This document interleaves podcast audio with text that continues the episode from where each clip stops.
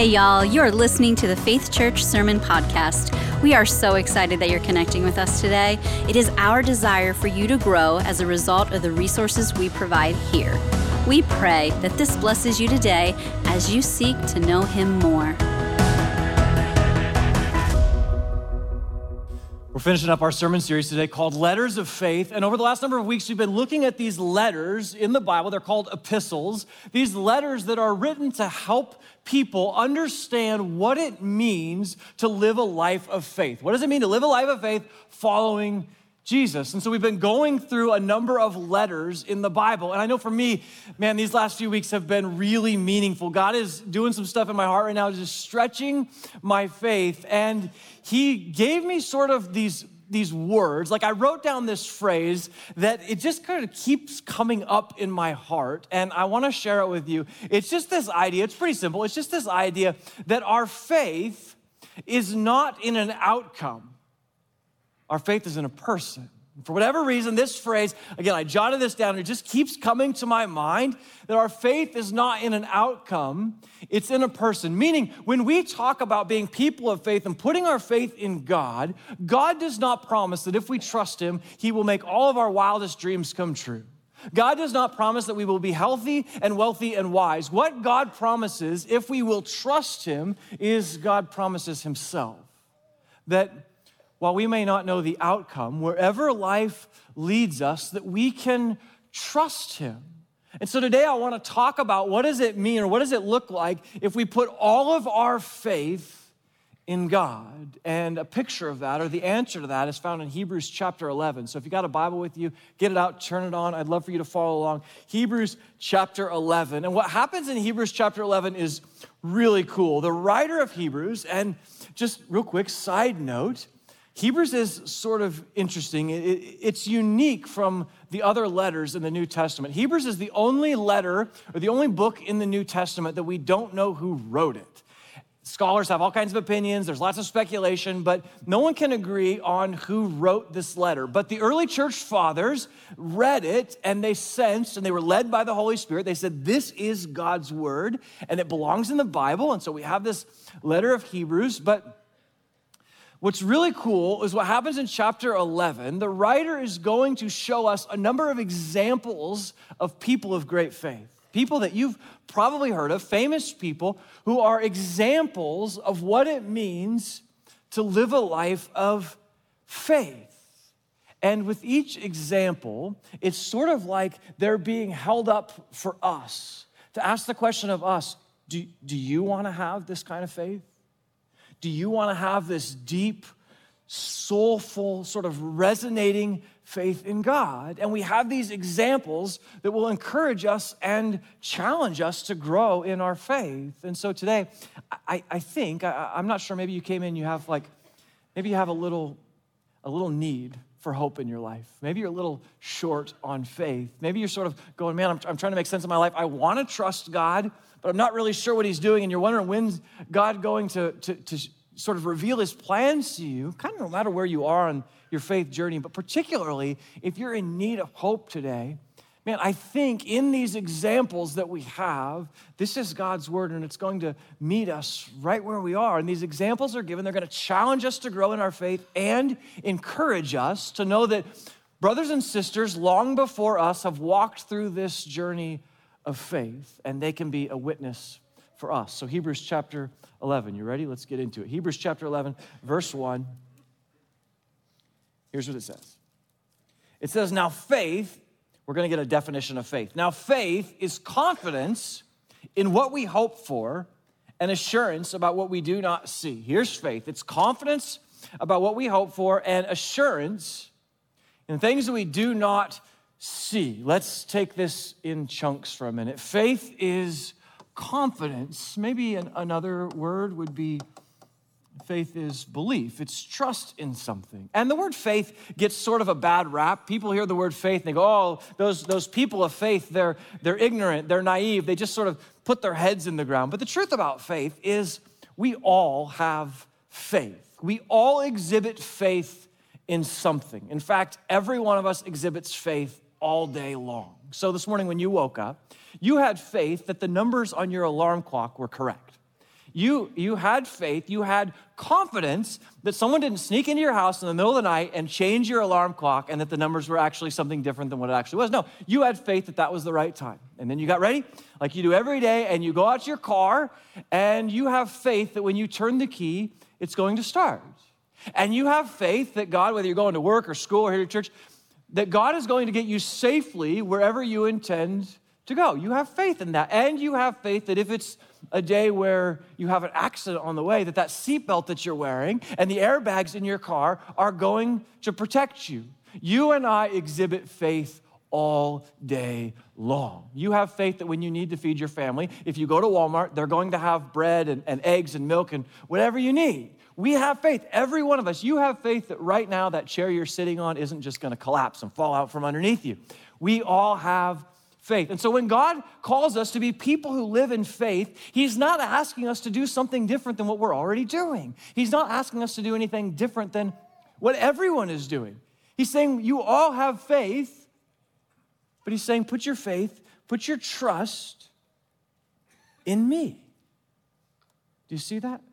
Faith is confidence in what we hope for. Faith is confidence in what we hope for. What we hope for, we're confident about because of faith. We have faith in these things, right? And I thought a lot about this.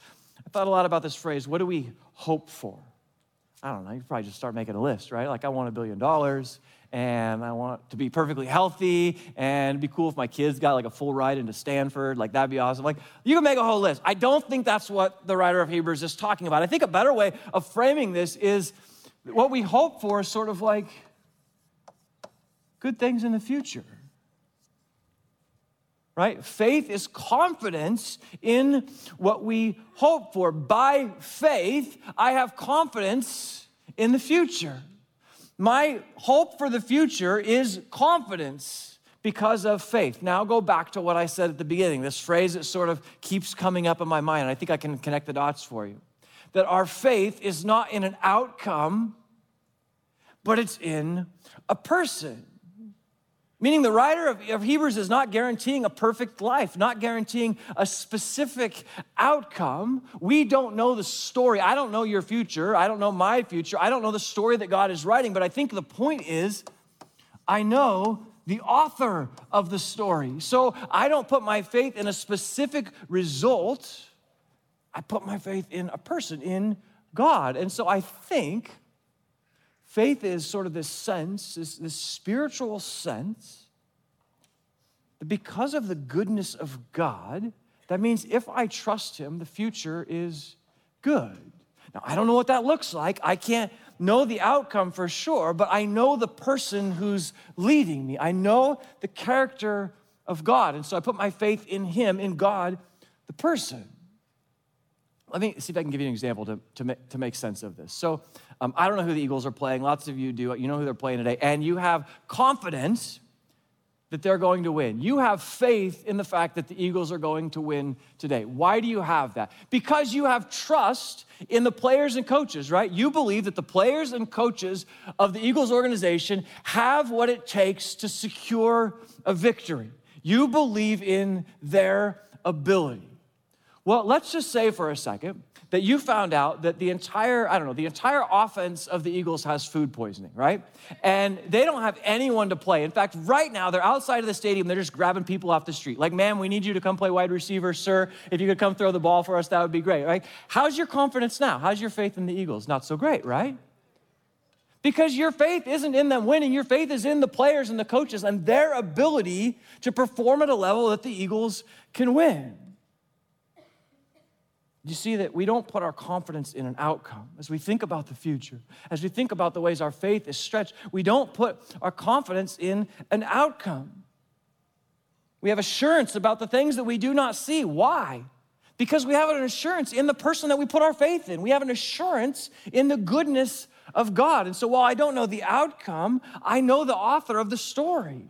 I know the person who's who I'm putting my faith in. Do you see that? We made it through one verse. Here we go. But you got to really think about this this idea that faith is not in an outcome, it's in a person. Is your faith in an outcome? Do you find hope in your conditions or circumstances? Because the problem with that is, with putting your faith and your hope in an outcome, is what if it doesn't happen? Right? If your faith is in um, having a great relationship, if I could just meet that special someone,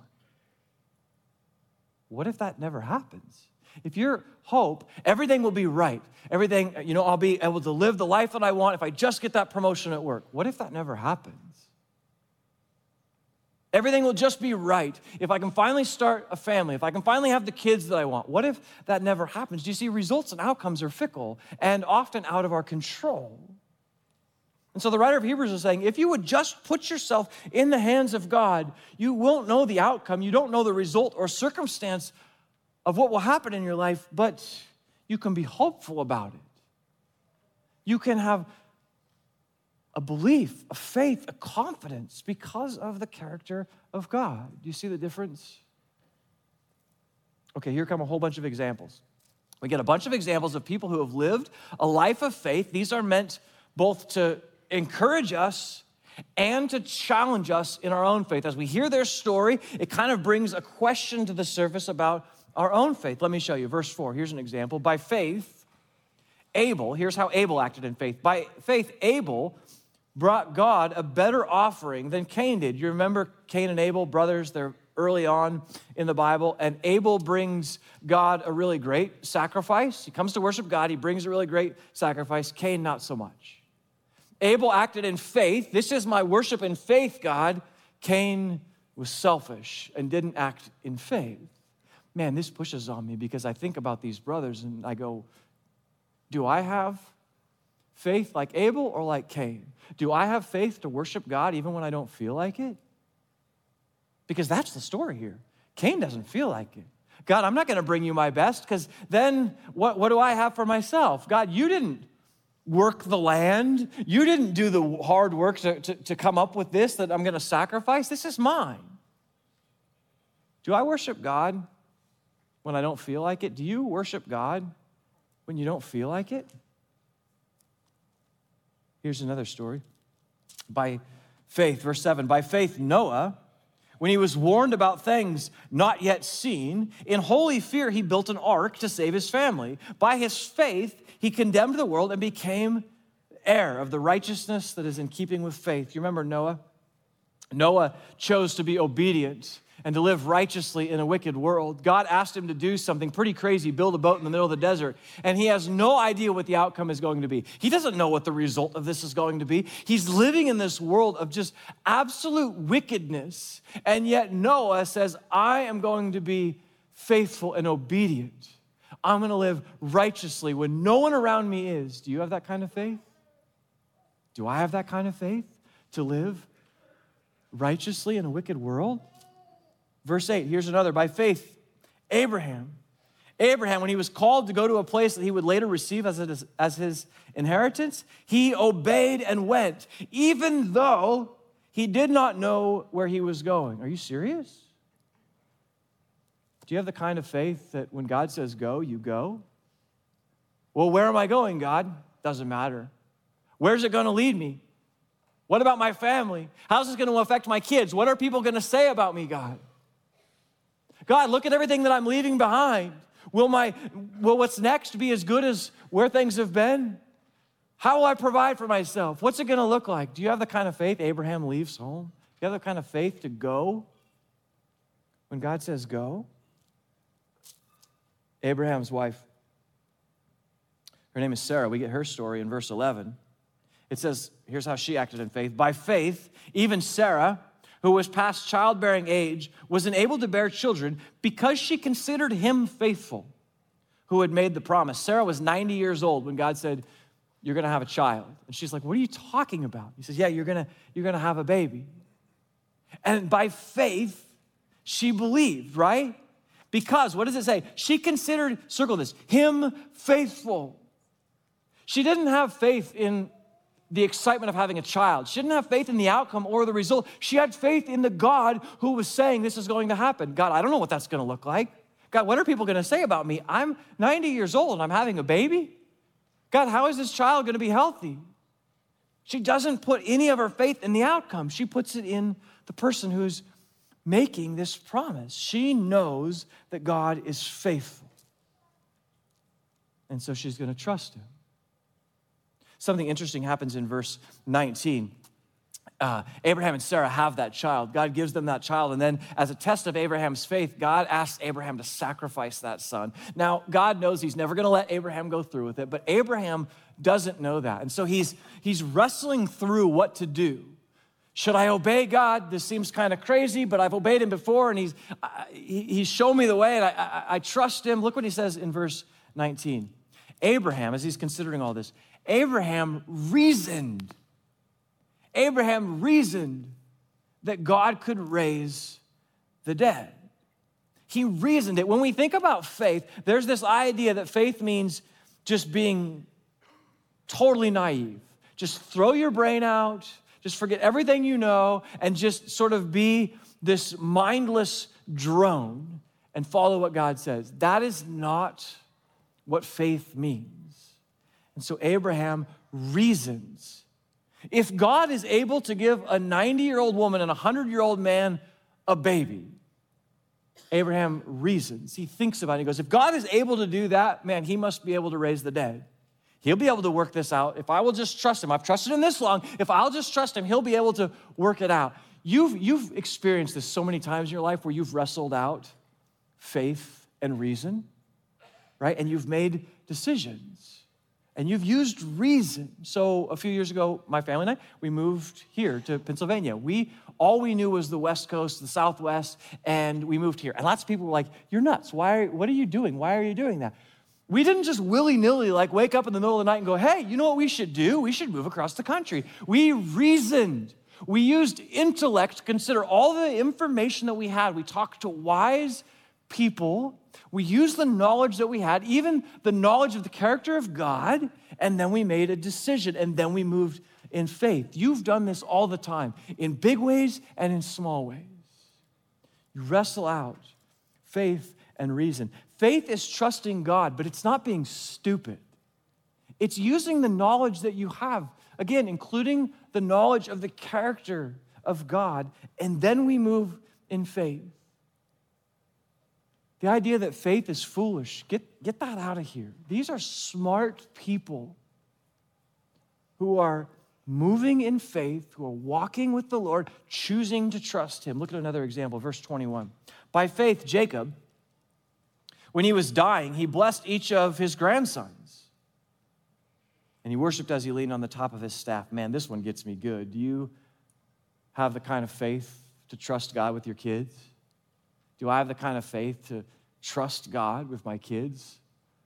Well, what's it going to look like? What's the outcome? Are they going to be healthy? Are they going to be happy? Who are they going to marry? What kind of jobs are they going to have? Where are they going to live? Hmm. Do I have the kind of faith to just trust God, regardless of the outcome? Because my hope isn't in the outcome, my hope is in God. Do I have the kind of faith to trust Him with my kids? Here's another, verse 23. By faith, Moses' parents hid him for three months after he was born because they saw he was no ordinary child. And they were not afraid of the king's edict. The, the, the Pharaoh of Egypt had issued a decree that all the Jewish baby boys needed to be killed. And Moses' parents were like, We can't do that. Do you have the kind of faith to be obedient to believe God and be obedient when no one else does? That's really hard. When everyone else around you has lost hope, has lost faith, is choosing to just go their own sort of way, do you have the kind of faith to be obedient and to believe God when no one else will? One more, verse 29. By faith, God's people passed through the Red Sea as if on dry land. But when the Egyptians tried to do so, they were drowned. Imagine the Israelites, they're standing at the Red Sea. There's water in front of them, the Egyptians are on the hill behind them, ready to attack, and the water opens up, and there's dry land, and there's just walls of water on each side, and they start to walk through on dry land. Imagine the faith that it takes. Do they know what's going to happen? No.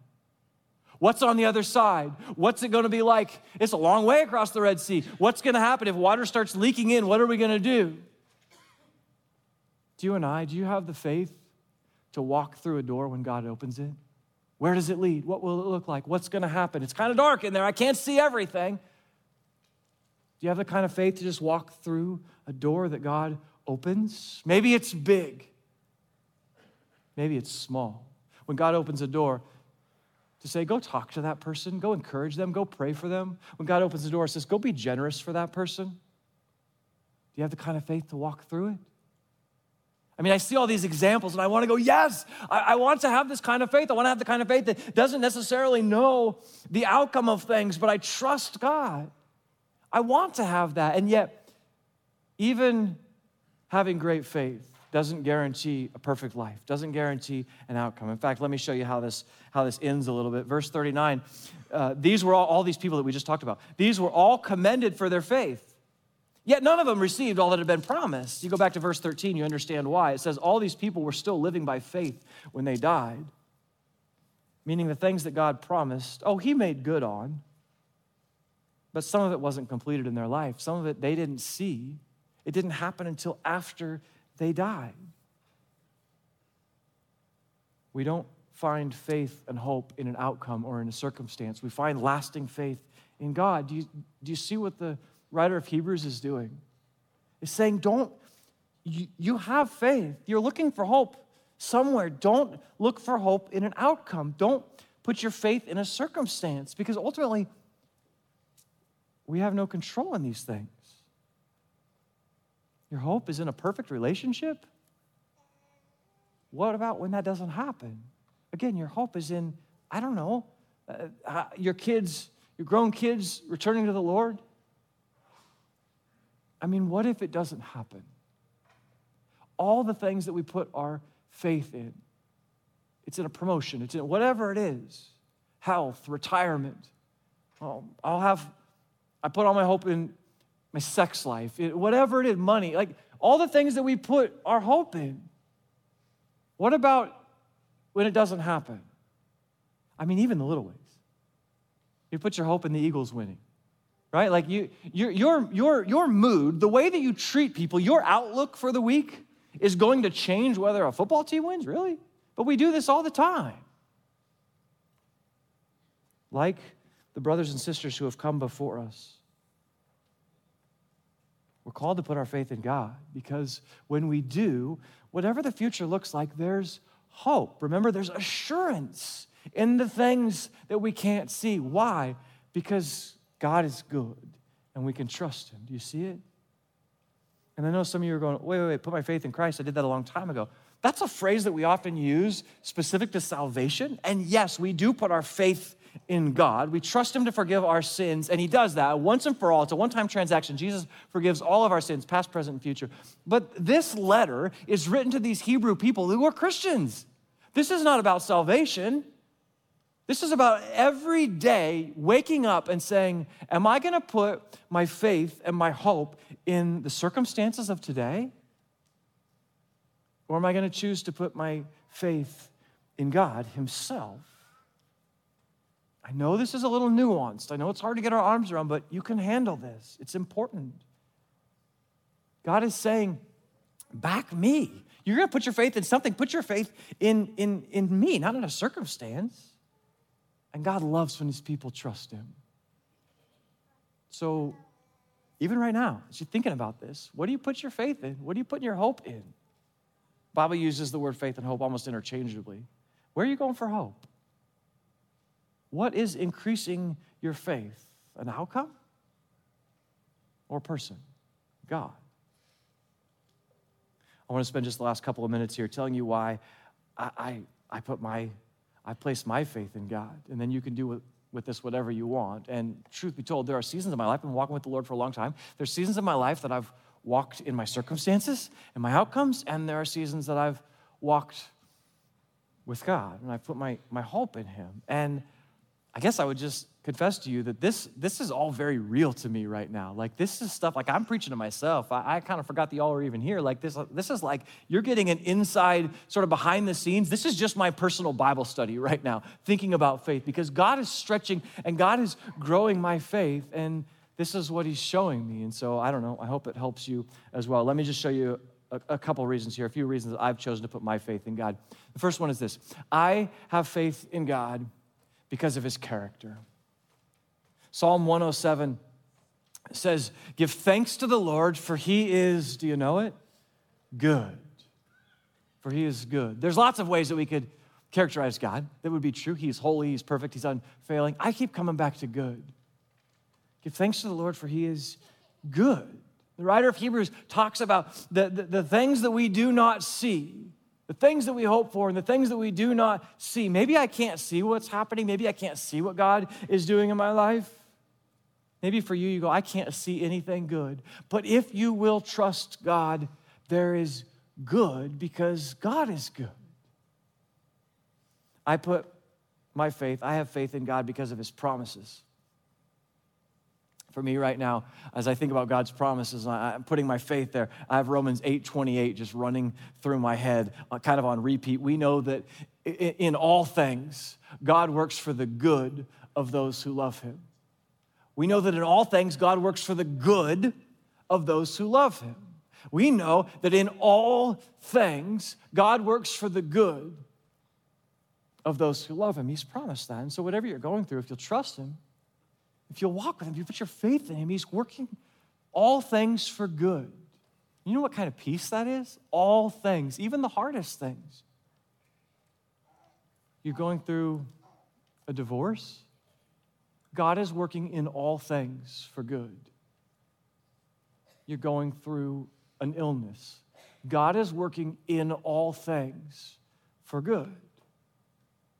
You're going through a, I don't know, a sustained time of unemployment. God is working in all things for good. And if we will trust Him, that's the grid that we can live by. That in all things, everything that I'm going through, in all things, God, this is His promise, is working for good for those who love Him, for you and me.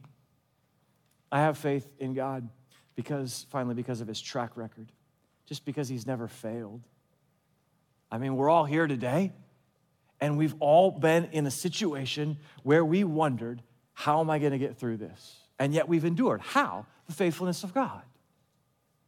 So it's like as you have doubts, as you struggle to have faith and hope, you go back to his track record that he's brought you this far through some tricky things, right? But he's brought you this far. He's not going to drop you now. He has too much invested in you. He's carried you all this way. He's going to keep going. Here's how it ends, chapter 12.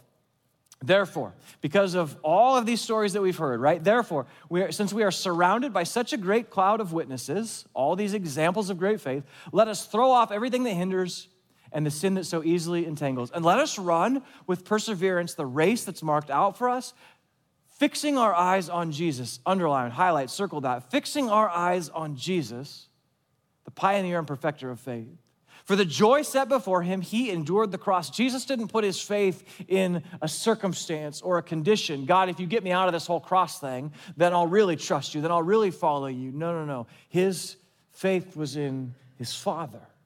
For the joy set before him, he endured the cross, scorning its shame, and then he sat down at the right hand of the throne of God. Verse 3, this is our instruction. Consider him, that's Jesus, who endured such opposition from sinners, so that you will not grow weary and lose heart. Maybe you came in today running on empty. Maybe you clicked online with us today looking for hope. You're not going to find lasting hope in your circumstances. You're not going to find lasting hope in an outcome. And that doesn't mean we shouldn't pursue good things and prosperity and advancement. Of course we should. But our hope is based on the character of God, of this unchanging God. And so I hope today that you would look to Him for rest, for hope, for faith. I hope that you would look to God and to God alone, and you will find it. And it's okay to be sort of scared about what does the future look like and to be curious and, and even a little anxious, right? That's normal. And so I think of Jesus in this interaction he has with his disciples in Matthew. The disciples are freaking out. They're on a boat, they're in the middle of a storm, and they're afraid that their boat is going to flip over and sink. And so Jesus comes to them and he says, Do not be afraid. He says, Do not be afraid, but he doesn't say, Don't be afraid, I'm going to fix it. Don't be afraid, everything's going to be okay. Don't be afraid, I'll calm the storm. He just says, Don't be afraid. It's me, I'm here. Our hope is not going to be found in an outcome. But if you need hope, run to Jesus. Don't chase a circumstance. Run to Jesus, and you will find hope. Our Father and our God, grateful for your word. Like the disciples, pray, God, would you increase our faith? You know, God, the circumstances of every person here. You know the conditions of our broken relationships.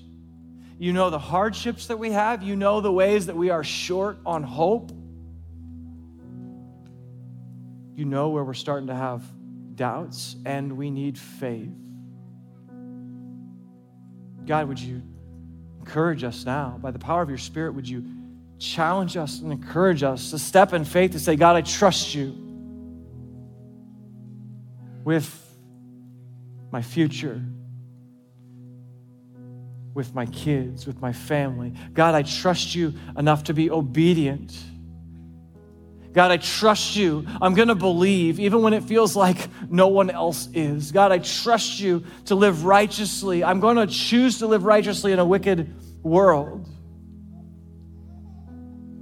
God, we trust you because of who you are, because you're good, because you haven't failed us yet. And God, I thank you for Jesus who, with joy, endured the cross, who gave us another example of what it is to trust you, not our conditions. Thank you, Jesus. You are the great example of our faith, and you are the author and perfecter of our faith. So, Jesus, perfect our faith, increase our faith. We need you now more than ever. We trust you. We pray these things in Christ's name. Amen.